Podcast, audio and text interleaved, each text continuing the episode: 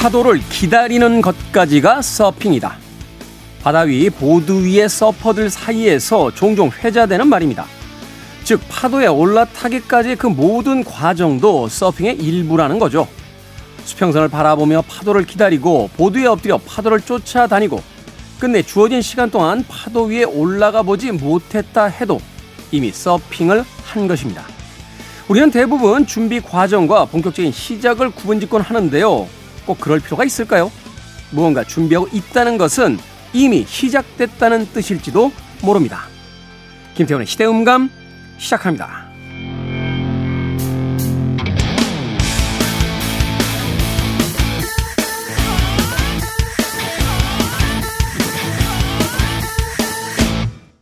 그래도 주말은 온다. 시대를 읽는 음악 감상의 시대음감 김태훈입니다. 여름이면 바다 위에 떠 있는 서퍼들, 그 서퍼들의 이야기를 들어보면 파도를 기다리는 것부터 서핑이 시작된다라는 이야기를 합니다. 생각해 보면 우리가 여행이라는 아주 거창한 계획을 세울 때부터 이미 여행은 시작되고 있는 거죠. 우리가 목적으로 했던 어떤 장소에 도착할 때부터 여행이 시작되는 것이 아닌 어디로 떠날까를 고민하고 또 즐거운 마음으로 가방을 싸고 며칠 동안의 그 시간을 기다리는 순간순간에도 이미 우리들의 여행은 시작되고 있는 겁니다. 그렇게 생각해 본다라면 무엇인가 본격적으로 시작하기 이전에 나의 마음가짐을 먹게 되는 그 순간부터 우리들이 계획한 무엇인가는 이미 시작됐다라고 생각해 볼 수 있을 것 같습니다. 여러분들의 마음속에 무엇이 시작되고 있는지 궁금해지는 일요일입니다. 자, 김태훈의 시대 음감, 시대 이슈 들 새로운 시선과 음악으로 풀어봅니다. 토요일과 일요일, 일라드에서 낮 2시 5분, 밤 10시 5분 하루에 두 번 방송이 되고요. 한민족 방송에서는 낮 1시 10분 방송이 됩니다. 팟캐스트로는 언제 어디서든 함께 하실 수 있습니다. 본인이 가수이자 아, 서퍼이기도 하죠. 어, 서핑 보드 위에서 파도를 기다리면서 영감을 얻었다는 음악입니다. Sitting, Waiting, Whistling, 잭 존슨입니다.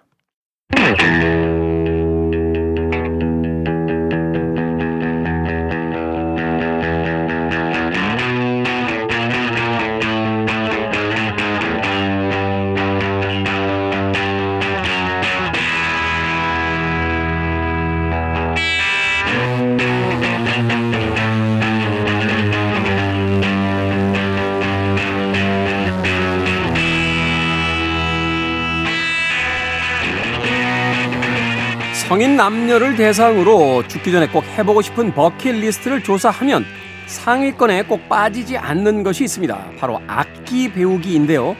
그만큼 우리에게 음악은 평생 가까이 하고 싶고 경험하고 싶은 무엇인가가 아닐까 싶습니다.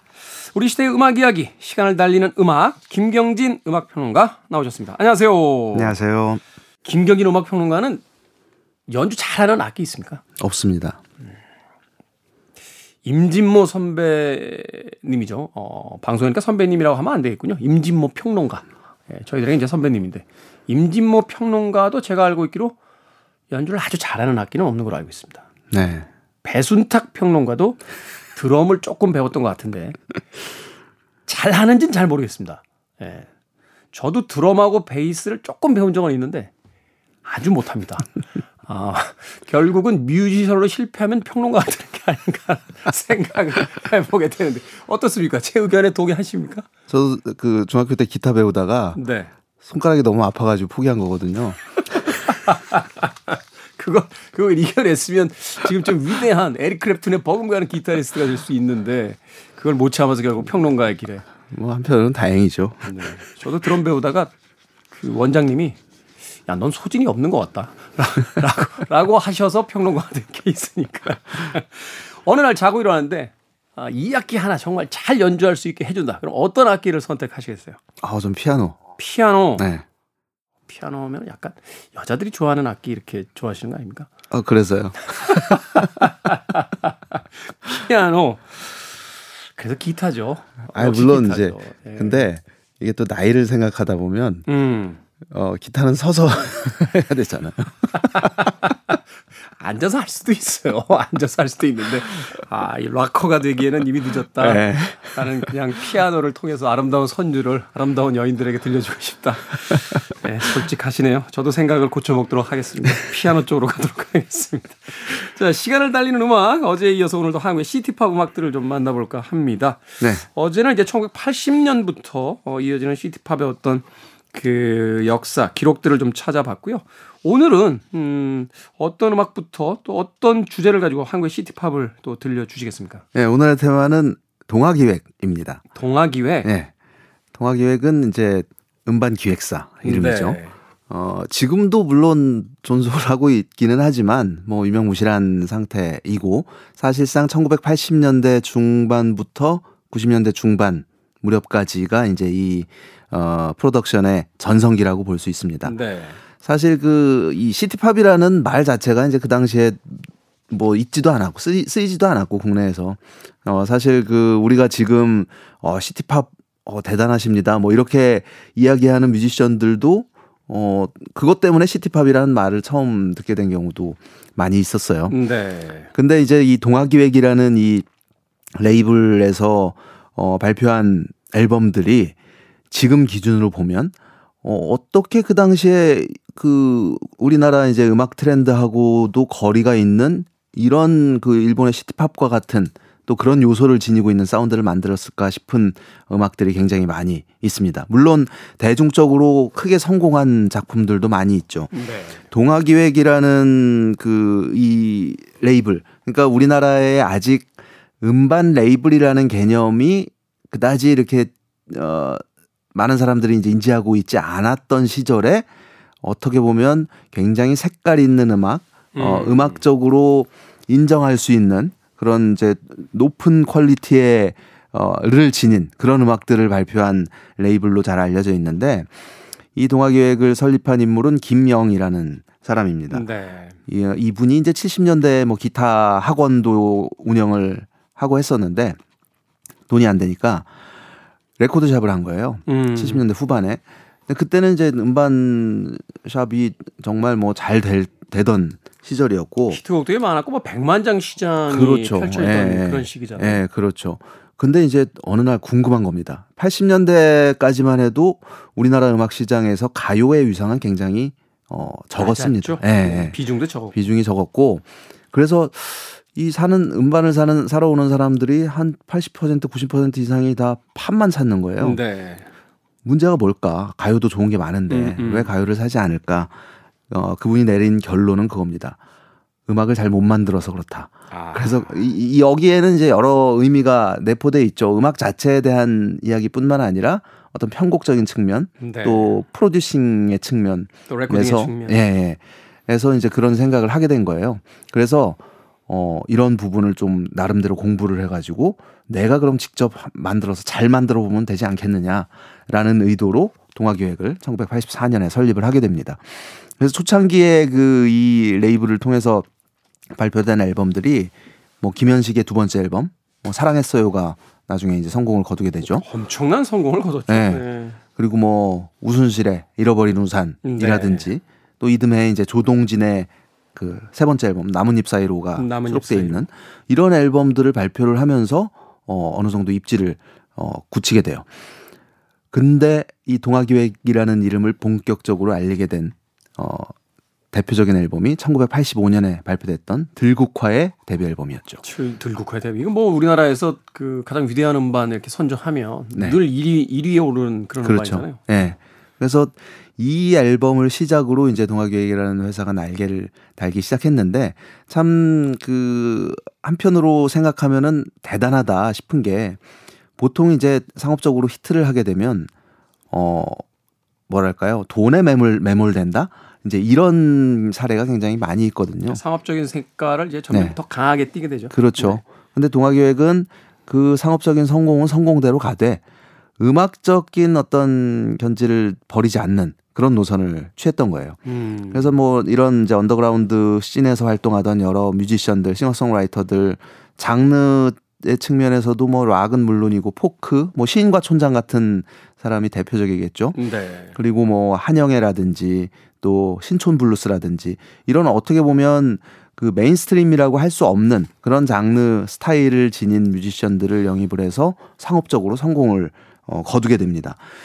그러다가 이제 오늘의 주제인 이 우리가 지금 이제 city pop이라고 이야기할 수 있는 그런 류의 음악들, 즉 이제 soft rock, AOR, 어, smooth jazz, 퓨전 뭐 요런 요소들을 머금은 음악들이 1989년을 기점으로 네. 향후 한 5, 6년 동안 동아 기획을 대표하는 앨범들로 자리하게 되는데 그 시작이 김현철의 데뷔 앨범이었습니다. 김현철의 데뷔 음반. 네. 사실 일본에 네. 가서도 그 record shop에 가서 어 city pop 이렇게 음반 구하다 보면 네. 가끔 그런 얘기 하세요. 본인들도 한국의 city pop 안다고 누구요? 네. 그러면 김현철 네. 이야기를 하시더라고요. 네. 어, 제가 친구라고 그랬더니 안 믿으시더라고요. 제가 후쿠오카 갔을 때 그 아주 유명한 네. record shop입니다. 보더라인 record shop이라는 데 갔더니 거기 그 대표님께서 어, 한국의 시티팝 자기도 되게 좋아한다고 하면서 김현철 씨 이야기를 해서 깜짝 놀랐던 기억이 납니다. 네. 네. 이 김현철의 데뷔 앨범은 1989년에 발표가 됐습니다. 어, 사실 어떻게 보면, 와, 이런 천재가 다 있었구나 싶은. 음. 그래서 이제 말씀하신 것처럼 그 시티팝 하면은 떠올, 많은 사람들이 떠올리게 되는 이름이 이제 김현철이기도 했는데, 그래서 그런 별명이 붙었었어요. 시티팝의 장인이다. 아. 그런데 이 얘기를 이제 그때만 해도 네. 본인은 네. 이게 시티팝으로 생각 안 했을 아, 거예요. 당연히 몰랐죠. 네. 그래서 그 어떤 그 일간지 기자가 김현철 씨한테 이야기를 한 거죠. 시티팝 장인이라고 사람들이 부르는데 어떻게 생각하시냐? 시티팝이 뭐냐? 라고 이제 다, 대답을 한 거예요. 음. 그래서 이러이러한 이제 이야기를 했더니 아 그렇구나 하면서 굉장히 이제 좋아했다는. 그래서 그 최근 발표된 최근. 네. 김현철의 앨범 이 두 장을 보면 그냥 작정하고 시티팝 스타일로 만들었잖아요. 전형적인 네. 시티팝 음악으로 다 채워놨던. 네. 그렇죠. 그 시작이 이제 그 1989년 데뷔 앨범 이었고 네. 어, 이 앨범에 수록된 뭐 춘천 가는 기차 같은 곡이 이제 사랑을 받았지만 사실 뭐 버릴 거 하나 없는 그런 탁월한 명반이죠. 앨범이었어요. 네. 그래서 어 불과 이제 스무 살 나이에 이런 음악을 만들어냈다는 것도 대단하고 그 뭐 연주 키보드 연주라든지 또 프로듀싱 역량으로서도 어이 소위 이제 될성 부른 나무는 떡잎부터 알아본다라고 이미 이제 이 앨범 데뷔 앨범 이전부터 그 동화기획의 많은 사람들 또 여러 뮤지션들로부터 인정을 받았던 인물이었는데 이 앨범을 통해서 자신의 역량을 한껏 펼쳐 보였죠. 어, 이 앨범 중에서 오랜만에 오늘 첫 곡으로 준비했습니다. 네. 김현철의 오랜만에 듣겠습니다. 김현철의 오랜만에 듣고 왔습니다. 김현철 씨는 이 음악 만들 때 시티팝이라는 생각을 안 했겠습니다만 시간이 30여 년이 흐른 뒤에 대한민국을 대표하는 시티팝 아마도 시티팝 딱 한 곡만 골라보라고 하면 이 곡을 고르게 되지 않을까 하는 생각이 듭니다. 김현철 오랜만에 네. 예, 듣고 왔습니다. 네. 김태현의 시대음감, 김경진 평론가와 함께하는 우리 시대의 음악 이야기, 시간을 달리는 음악. 오늘 한국의 시티파크 두 번째 시간으로 음악들을 소개해드리고 있습니다. 자, 김현철의 오랜만에까지 들었고요. 어, 두 곡 정도 음악 이어서 한번 들어보죠. 어떤 음악들입니까? 네, 다음은 대중적으로 굉장한 사랑을 받았던 곡을 두 곡 준비했습니다. 네. 먼저 장필순의 데뷔 앨범에 수록된 어느새. 어느새. 그리고 빛과 소금의 데뷔 앨범에 담긴 샴푸의 요정입니다. 아, 뭐 엄청나게 히트곡이죠. 네. 이 장필수는 사실 그 이전에 뭐 그 대학 연합 동아리였던 그 뭐 소리 둘 이라든지 햇빛촌이라든지 이런 이제 그룹에서 활동을 하다가 이제 여러 뮤지션들의 이제 코러스를 주로 담당을 하다가 데뷔 앨범을 1989년에 발표를 하죠. 이 앨범의 여러 곡들을 작곡하고 편곡하고 키보드 연주를 하고 프로듀싱을 한 인물이 바로 또 김현 김현철입니다. 네. 그래서 이 김현철 씨는 그 89년 가을 무렵에 자신의 앨범뿐만 아니라 자기가 곡을 쓰고 어 키보드 연주까지 또 produce까지 한 어느새라는 곡이 히트를 하면서 정말 이 데뷔부터 어 대단한 커리어로 이제 시작을 하게 됐던 거죠. 네. 장필순의 목소리는 이게 뭐 탁월한 가창력이다라고 할 수는 없지만 그 뭐랄까요 허스키한 약간 허스키한 음. 그 독특한 매력이 돋보이는 어 음색을 지니고 있는 가수인데 사실 이 city pop이 어떤 뭐 고음을 굉장히 강조한다거나 이렇게 화려한 어떤 가창 테크닉을 요구하는 장르가 아니잖아요. 그렇죠. 예. 네. 어. 그래서 이 어느새라는 이 곡은 보사노바 리듬 네. 그리고 정말 살랑살랑 불어오는 바람과 같은 이 탁월한 또 세션 뭐 함춘호라든지 뭐 들국화의 손진태 뭐 이런 분들이 또 이제 연주를 들려줬었고 그래서 어 그 상업적으로 어, 대단한 성공을 거뒀던 그런 곡입니다. 또 이 city pop 하면 빼놓을 수 없는 곡이 샴푸의 요정이죠. 아, 이 곡은 뭐 신드롬이었죠, 일종의. 그렇습니다. 빛과 소금은 이제 그 김현식과 봄, 여름, 가을, 겨울의 멤버였던 어 베이시스트 장기호 그리고 keyboardist인 박성식 이 이제 결성을 했던 그룹이고 어, 그 장기호 씨가 이제 개인적으로 알고 있던 기타리스트 한경훈을 영입을 해서 3인조로 출발을 하게 됩니다. 네. 원래 샴푸의 요정은 그, 그 베스트, 베스트셀러 극장이라는 그 드라마. TV 드라마의 네, 이제 주제곡으로 네. 만들어진 네, 곡이죠. 동명 드라마의 주제곡으로 만들어졌었고, 이게 처음 그 만들어졌던 때는 이 박성식과 장기호 이 두 사람이 사랑과 평화에 몸담고 있을 거에 있을 때예요. 그래서 네. 그 사랑과 평화 4집에 이제 먼저 수록이 됐다가 빛과 소금 1990년에 발표했던 이 앨범에 새롭게 연주를 해서 또 큰 성공을 거두게 됩니다. 그때 주연이 아마 홍학표 씨하고 채시라 씨였던 걸로 제가 기억이 되는데. 네. 기억나네요.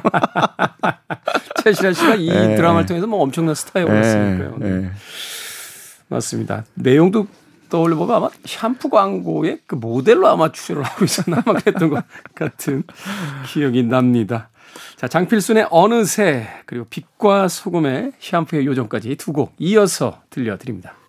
장필순의 어느새 그리고 빛과 소금의 샴푸의 요정 듣고 왔습니다.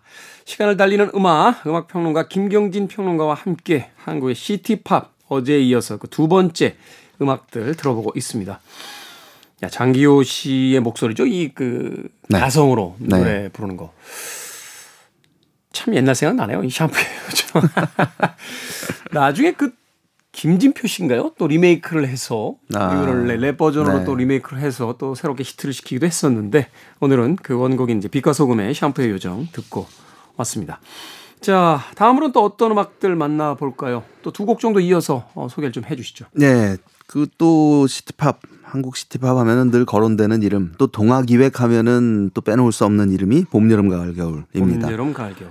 이 이제 김현식과 봄 여름 가을 겨울에서 이제 출발을 했던 어 이름인데 김현식의 3집 그러니까 비처럼 음악처럼이 수록되어 있는 그 3집이 이제 밴드 편성으로 제작이 됐던 앨범이었어요. 네. 근데 이제 그 좀 전에 들으신 빛과 소금의 두 멤버가 이제 여기 어 소속이 되어 있었고 기타와 드럼을 연주했던 인물이 김종진과 전태관이었습니다. 그렇죠. 그리고 이제 유재하 씨가 자- 잠깐 몸담다가 이제 어 곧 빠져나갔었고 그래서 김현식과 봄, 여름, 가을, 겨울이 이제 해체한 이후에 여기에서 이제 그 새 아티스트가 그러네요. 나오게 된 거죠. 음. 유재하, 빛과 소금, 또 봄, 여름, 가을, 겨울 이렇게. 어 어떤 측면에서 보면 빛과 소금과 마찬가지로 이제 퓨전 이 재즈 퓨전이라는 이 새로운 장르 국내 가요계에는 없던 새로운 장르를 어 대중에게 선보였던 그 결과가 됐는데 어떻게 보면 독특합니다. 빛과 소금이 그 김현식 밴드의 베이스와 키보드 였단 말이에요. 네. 근데 이 봄, 여름, 가을, 겨울은 기타와 음. 드럼이었죠.